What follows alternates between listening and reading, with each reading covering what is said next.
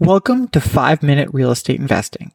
Each day, we'll share one specific tip for active real estate investors or passive LPs in 5 minutes or less. Here's your host, Sean O'Dowd, Managing Director of Scholastic Capital. Good morning, everyone. It is January 31st, 2024, and this is our last episode for the month. Let's talk a little bit about a huge flag that people miss on inspection.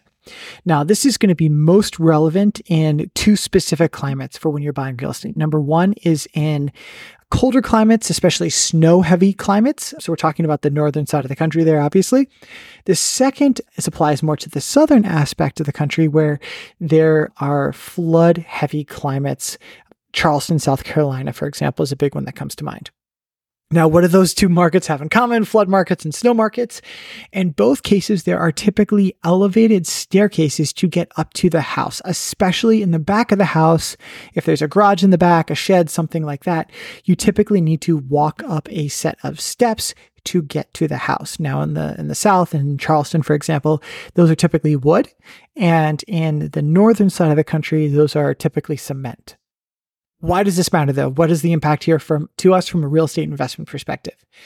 Well, both of these are huge insurance risks and huge maintenance risks. Let me explain in the northern side of the country where you've got those cement steps leading up to uh, the back of your house, if those cement steps are cracked, dirty, whatever it might be, and you as the landlord are responsible for snow plowing, if your snow plow crew doesn't get out there in time, it's a snowfall, it's a dangerous situation. The tenant can very easily trip and fall, especially if they think the landlord is covering the the the snow care. They don't need to be shoveling the snow themselves. They don't do it, and then they slip and fall on the ice. Similarly, in the south, those those wooden wooden staircases, which can be very tall in some places of the country, those are warm, humid climates that you've got a lot of risk there to wood rot. You've got a lot of risk to insect infestation that could actually hurt and harm those staircases. That is, again, a dangerous situation for your tenant. In all of these situations, your insurance company is probably going to have a very strong perspective on the best and smartest way to manage this risk. Now, it's going to differ no matter what, depending on what your insurance company is. But if you are buying residential real estate in these areas before you close, well before you even start sending out offers, talk with your insurance company on whether or not they view this as an uninsurable risk.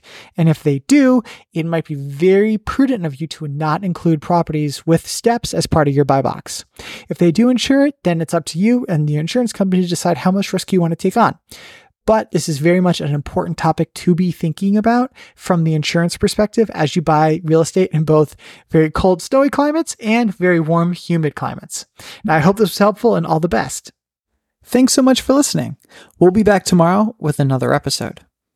In the interim, if there's anything I can do to help you, please feel free to reach out.